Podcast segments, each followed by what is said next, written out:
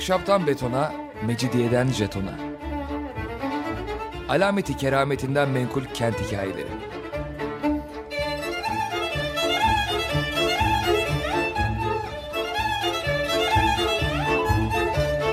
Hazırlayan ve sunan Pınar Erkan.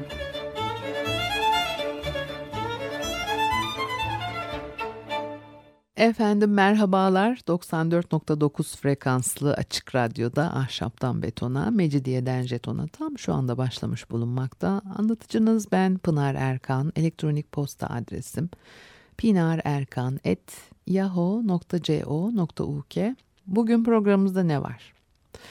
Bugün e, size tarihin babası Herodot'tan e, hikayeler anlatacağım. Herodot yaklaşık olarak 1500 yıl önce yaşamış. Yaşamıyla ilgili fazla bir şey bilinmiyor. Karadeniz'in batı kıyılarını, Ege'yi, Akdeniz'i gezmiş. Mısır, İtalya, Tire, e, Ekbatana, Nino, Ninova yani bazı eski zaman kent adları. E, Herodot böyle birçok yerde bulunmuş. Şimdi bunları anlatacağım ama baştan bir kere söyleyeyim. Biraz böyle bir e, grotesk hikayelerin olduğu bir program olacak bu. Hani yani onu baştan da haber vermiş olayım. Araştırmalar, soruşturmalar yapmış. Gittiği yerde e, gözlemlediklerini, öğrendiklerini 9 kitapta toplamış. Adına da Hekarnasoslu Herodot'un araştırmaları koymuş. Kitabın tek kaynağı yer yer alıntılar yaptığı e, Homeros. Onun dışında kendisi zaten başvurabileceği yazılı bir kaynakta yok o vakitler. Hakikaten Herodot tarihin babası elbette e, kendi bilmiyordu bunu tabii yanıldığı noktalar var. Kimi yerde ise son derece naif yaklaşımları, yorumları okudukça insan keyifleniyor. E, bunlardan da örnekler sunacağım sizlere. Bu kitap e, Roma öncesi Anadolu'da bir e, ilk e, Herodot yani ilk tarih anlatıcısı biliyorsunuz. Herodot eserinde gezdiği yerler hakkında bilgi verirken e, ilginç adetlerinden, törelerinden söz açıyor. Mısır'ı anlatmaya coğrafi özelliklerinden başlamış.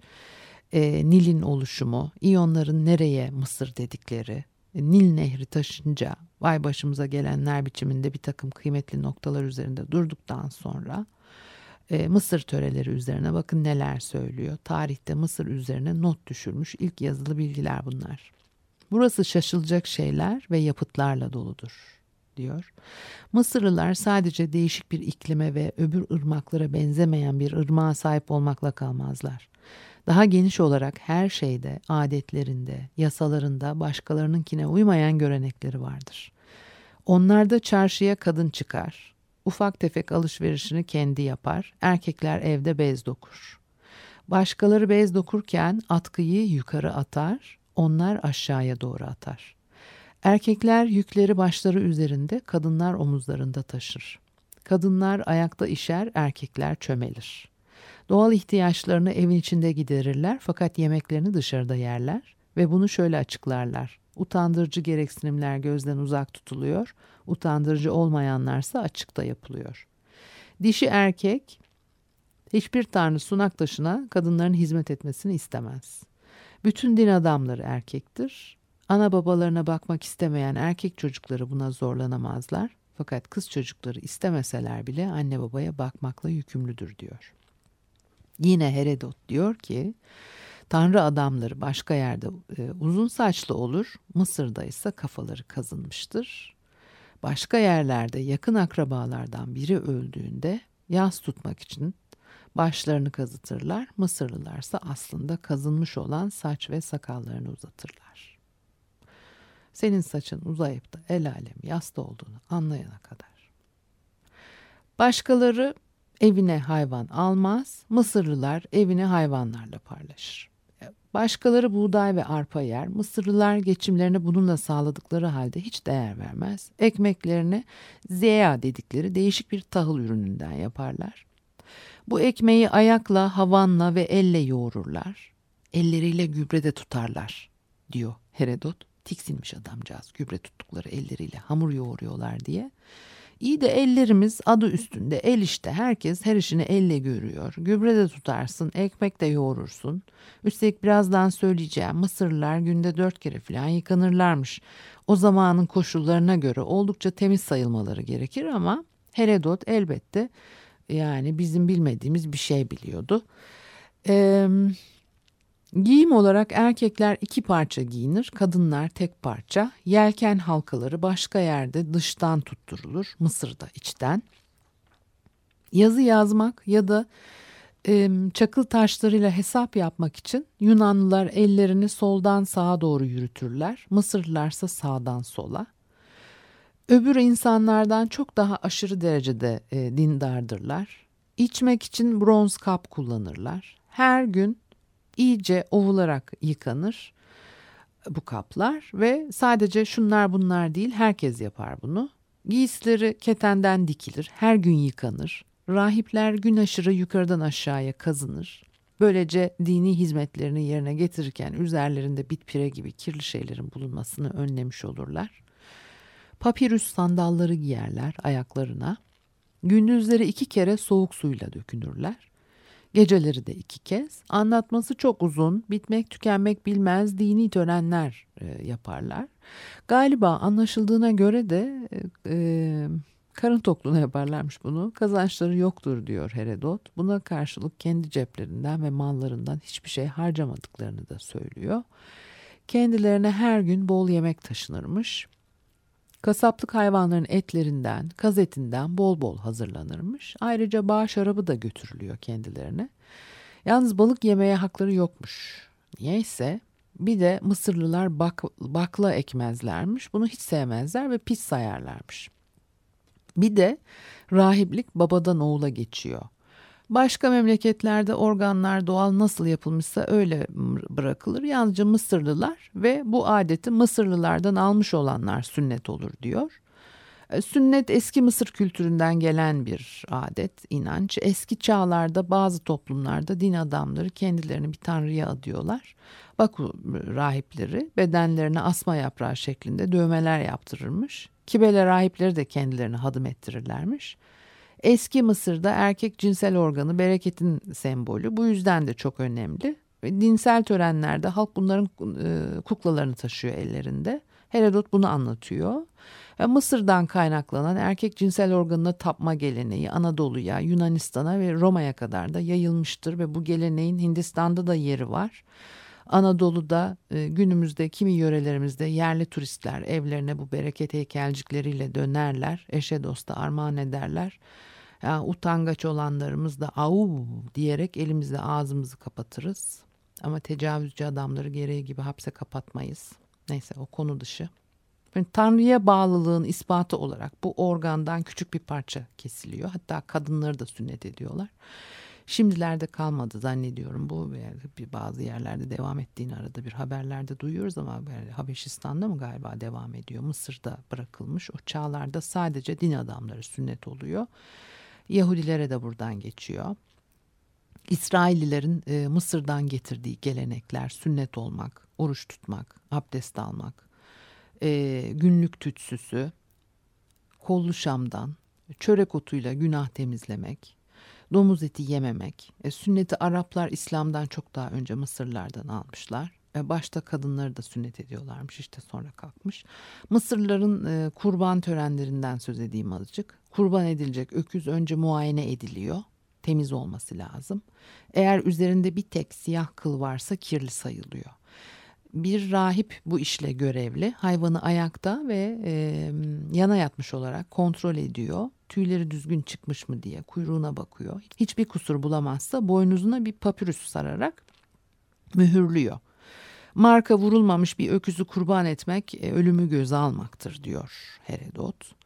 Kurban edilmek üzere mühürlenmiş, marka vurulmuş hayvan kesilecek sunak taşına götürülüyor. Ateş yakılıyor ve hayvanın başına ve sunak taşına şarap serpiliyor. Hangi tanrıya kurban edilecekse onun adı anılıyor ve hayvan kesiliyor. Bu arada da e, hayvanın iç organlarının temizlenmesi gerekiyor. Bunun için de türlü çeşit törenler var. Derisi yüzüldükten sonra bütün içini boşaltıyorlar. Sadece yüreğini, ciğerlerini ve iç yağını bırakıyorlar. Putları, omuzları ve boynu da kesiyorlar. Bunlar ayrıldıktan sonra gövdeyi has buğday ekmeği, bal, kuru üzüm, incir, çeşitli kokulu bitkilerle dolduruyorlar. Üzerine bolca yağ sürüyorlar ve kurban olarak yakıyorlar. Kurban bir oruçtan sonra kesilir. Sunulan parçalar yanarken törende bulunanlar dövünürler. Kendi kendilerini ölesiye dövdükten sonra kurbandan ne kaldıysa kendilerine şölen çekerler diyor Herodot. Yani şimdi bir dakika burada bir şey var. Herodot kaytarmış mı ne? Yani içini türü çeşit bal bademle filan doldurduktan sonra yakıyorlar. Bir yandan da dövünüp duruyorlar diyor ama oradan oturup yediklerine göre yakmaktan çok pişirme işlemi söz konusu burada. Yani bir de yanandan kalan neyse şölen çekerler kendilerine diye yolunu da yapmış zaten. Yani yanandan kalanı mı kalmış? Yani zaten butunu omzunu kesip almışsın. içini dışını bir güzel doldurmuşsun. Pişirdikten sonra bir tek yemen kalmış. O arada biraz dövünmüşsün ama e, o kadar da olacak artık. Domuza gelince Mısırlılar domuzu kirli sayıyorlar. Ee, bir domuzun yanından geçen ona sürtünse üstündekilerle birlikte kendini ırmağa atıyormuş domuz çobanları hiçbir şekilde tapınağa e, sokulmuyorlar. Kimse kız alıp vermezmiş domuz çobanlarına. Onlar böyle bir kabile gibi kendi içlerinde evlenirlermiş. Bir ara verelim ondan sonra devam edeyim.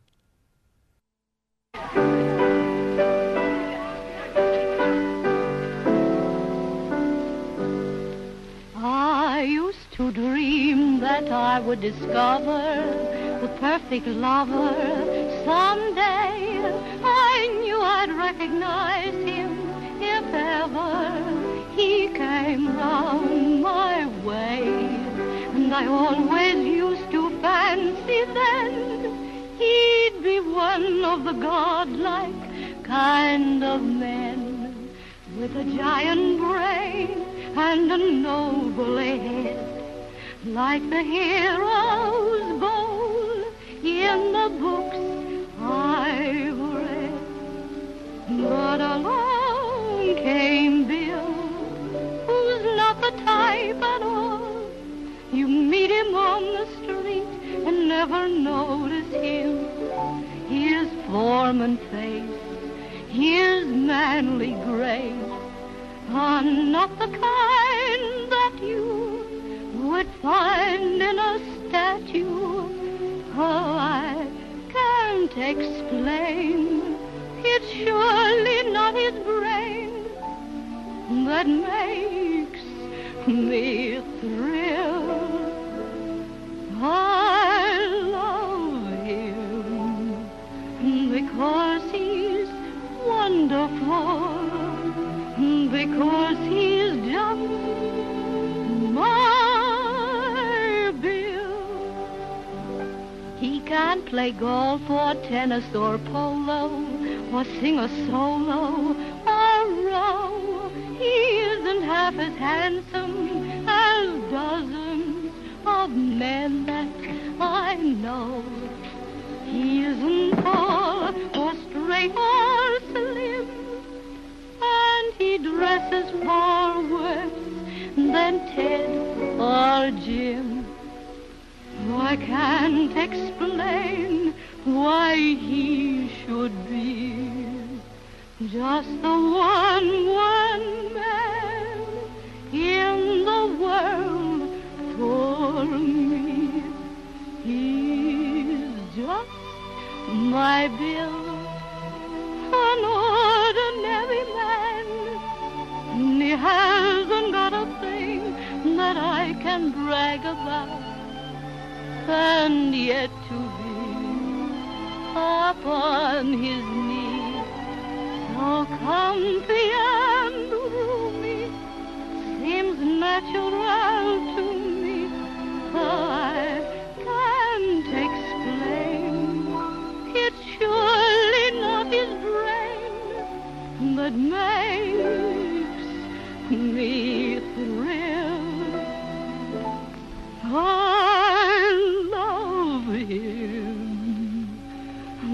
because he, I don't know, because he's just.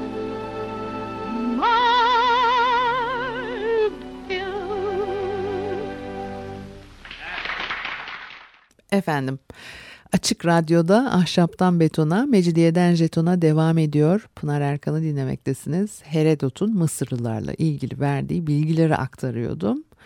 Şimdi ölüm törenleri de ilginç. Diyelim ki bir evde hatır sayılır biri sizlere ömür. Evin bütün hatunları başlarına yüzlerine çamur sıvıyorlar. Sonra merhumu evde bırakıp kendilerini sokaklara vuruyorlar. Eteklerini bellerine kadar kaldırıyorlar. Yemin içerim ki böyle oluyormuş. Göğüslerini döve döve sokakta dolaşıyorlar. Ne arıyorlar bu şekilde bilemiyorum.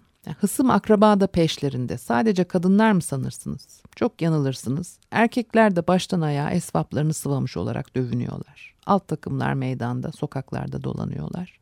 Bu törenden sonra cenaze kaldırılıyor. Mısır mumyalarının sırrını çözmek için uğraştılar, durdular e, yıllarca ve Herodot bize anlatıyor cenazelerin nasıl mumyalandığını. Bu işle görevli kimseler var. Kendisine bir ölü getirildiği zaman müşteriye e, ahşaptan yapılmış boyalı süslü püslü modelleri çıkarıp gösteriyor. Modellerin iyisi var, ucuzu var. En fiyakalısı Tanrı Osiris'e benzeyeni. Sonra gelenler daha ucuz. Müşterinin kesesine göre. En iyi mumyalamanın nasıl yapıldığını anlatayım ben size. İşte burası biraz mide zorluyor. Söyleyeyim onu da. Önce demir bir kanca ile burun deliklerinden beyin çekiliyor. Fakat tamamını çıkarmak mümkün olamıyor. İçeride kalan kısmı ilaçla eritiyorlarmış. Arkasından keskin bir Etiyopya taşı ile merhumun böğrü uzunlamasına yarılıyor. İçindeki her şey boşaltılıyor. Merhum iç tarafta böyle ferahlatıldıktan sonra hurma şarabı derler ondan e, geçiriliyor. Kokular püskürtülüyor. Karnına dövülmüş saf mür ve e, çeşitli kokular dolduruluyor. Güzelce dikiliyor. Arkasından sodyum karbonata daldırılıp 70 gün bekletilerek tuzlanıyor. 71. gün baştan aşağı zamklanıyor. Gayet ince tül şeritlerle sarılıyor ve sonra da yakınlarına teslim ediliyor. Tam boyuna göre hazırlatılmış bir tabuta konuyor, odasına götürülüp ayaküstü duvara yaslanıyor. Şimdi en pahalı mumyalama bu. Daha ucuz da şöyle oluyor. Mumyacı ölünün karnını deşip iç organlarını çıkarmadan içine sedir ağacından elde edilen bir sıvıyı şırınga ediyor. Herodot'un dediğine göre şırınga mabadından yapılırmış ve zerk edilen sıvının dışarı kaçması önlenirmiş. Ardından ne kadarsa gerekli süre tuz içinde bırakıldıktan sonra içerideki sedir likörü dışarı çekiliyor. Bu likör öyle kuvvetli bir sıvı ki kendiyle beraber bir çarenin içinde ne varsa sıvı olarak dışarı akıyor. Tuz eti eritiyor, yiyor. Ya merhum öyle bir deri bir kemik kalıyor. Bundan sonra fazlasına bakmadan ölüyü teslim ederler diyor Herodot. Şimdi burada bir ince nokta var. Hatırı sayılır adamların eşleri pek güzel, pek namlı olan kadınlar öldükleri zaman hemen mumyacıya teslim edilmeyip 3-4 gün beklenirmiş. Böylece mumyacının kadıncağıza kötü bir şey yapması engellenmiş olur diyor. Anlatılacak çok şey var. Şu Venüs'ten beş köşeli yıldızdan, olimpiyatlardan söz etmek isterdim. Venüs gezegeni her dört yılda bir ekliptik semada beş köşeli mükemmel bir yıldız çiziyor eskiler bu fenomeni keşfettiklerinde öyle büyüleniyorlar ki Venüs'le onun beş köşeli yıldızı mükemmellik, güzellik ve cinsel aşkın sembolü haline geliyor.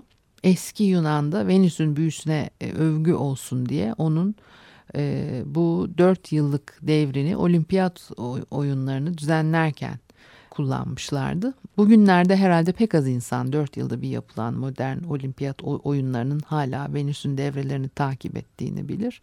Hatta daha da az insan 5 köşeli yıldızın e, olimpiyat simgesi olacakken son anda değiştirildiğini ve iç içe geçen 5 halkaya dönüştüğünü bilir. 5 köşeli yıldız özellikle Hollywood filmlerinde e, satanist eylemlerin yapıldığı yerlerde bir e, işaret olarak e, duvarlara e, çizmiş çizilmiş olarak aktarılır. Aslında satanistlikle bir ilişkisi olmayan başka bir simge. E, yani buraya nereden girdim diye merak ederseniz Yunan tanrılarının kökeni de e, Mısır'daymış. E, Herodot örnekler veriyor. Onun yerine ben size e, belki bir parça Pers-Mısır savaşından söz açayım. Ee, ay bugün çok yani grotesk bir bölüm var. Niyetim orasını aktarmak bugün iğrenç bir program oldu. Persler çölü aşıyorlar ve Mısırların karşısına gelip ordugah kuruyorlar. Mısır kralının ordusundaki paralı askerler Yunanlı ve Karyalıymış. Bunların bir de başka hikayeleri de vardır. Sonra işte utanç içinde e, sırtlarında yapıları taşıyorlar filan. Mesela o arada Pers kralı çocuklarını Mısır'da bırakmış. Yani hangi ara yaptı bu şapşallığı bilemiyoruz fakat kendisine pahalıya mal olacak. Zira Mısırlılar çocukları ortaya getiriyorlar. Babalarının gözü önünde boğazlarını kesiyorlar. Sonra da şarap ekleyip çıkan suya yani eski zamanda e, çok iğrenç şeyler yapıyorlarmış. Şimdi bilmem hatırlarsanız Kalamış'taki bir kayadan söz etmiştim. Savaşta tutsak düşen Bizans kralına kızıp vay sen ne biçim kralsın niye esir düştün diye getirip oğullarını bizim her gece mehtaba daldığımız Kalamış'ta kıyıda bir yayvan kaya üzerinde babalarının gözü önünde mefta ediyorlardı. Yani tek tük kalmış e, az sayıda kalmış orta yaş üzerindeki Rum beyefendiler ve hanımefendiler hatırlarlarsa bu efsaneyi hala anlatıyorlar. E, savaş böyle başlıyor. Son derece ağır bir e, çarpışma gerçekleşiyor. Sonuçta Mısırlılar kazanıyor ve Herodot anlatmaya devam ediyor. Kendi gözleriyle görmüş bu savaşta e, her iki yandan e, düşen savaşçıların kemikleri birer yığın halinde duruyormuş Perslerin kafaları o kadar inceymiş ki bir çakıl taşıyla vurdun mu deliniyormuş. Mısırlılarınsa e, tam tersine o kadar sertmiş ki e, kafatası kemikleri taşla vursan bile zor kırılıyormuş. Açıklaması da şu. Mısırlılar çocuk yaştan kafalarını kazıtıyorlar. Kemik dokusu güneşin etkisiyle daha sık oluyor. Böylece saçlar da daha az dökülüyor. Gerçekten de kel kafalılara en az Mısır'da rastlanırmış. Demek ki kafaların sertliği bundan. Herodot söylüyor. Persler ise çocuk yaştan itibaren kafayı keçeyle, sarıkla, türlü bezle sarıyorlar. Yani gölgede kalıyor. Kemikler güneş görmeyince iyi gelişmiyor, ince kalıyor diyor Herodot. Ya bu çok kıymetli bilgileri de size aktardıktan sonra bugün artık programı bitireceğim.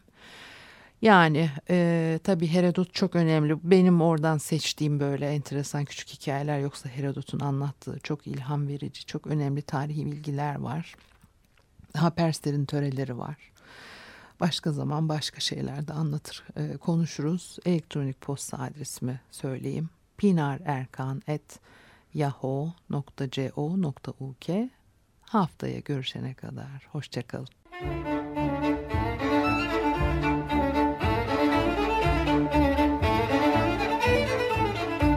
Ahşaptan betona, mecidiyeden jetona. Alameti kerametinden menkul kent hikayeleri.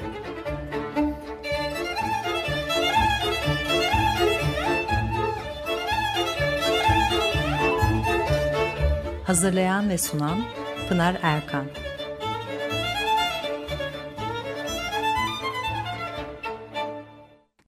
Açık Radyo program destekçisi olun. Bir veya daha fazla programa destek olmak için 212 alan koduyla 343 41 41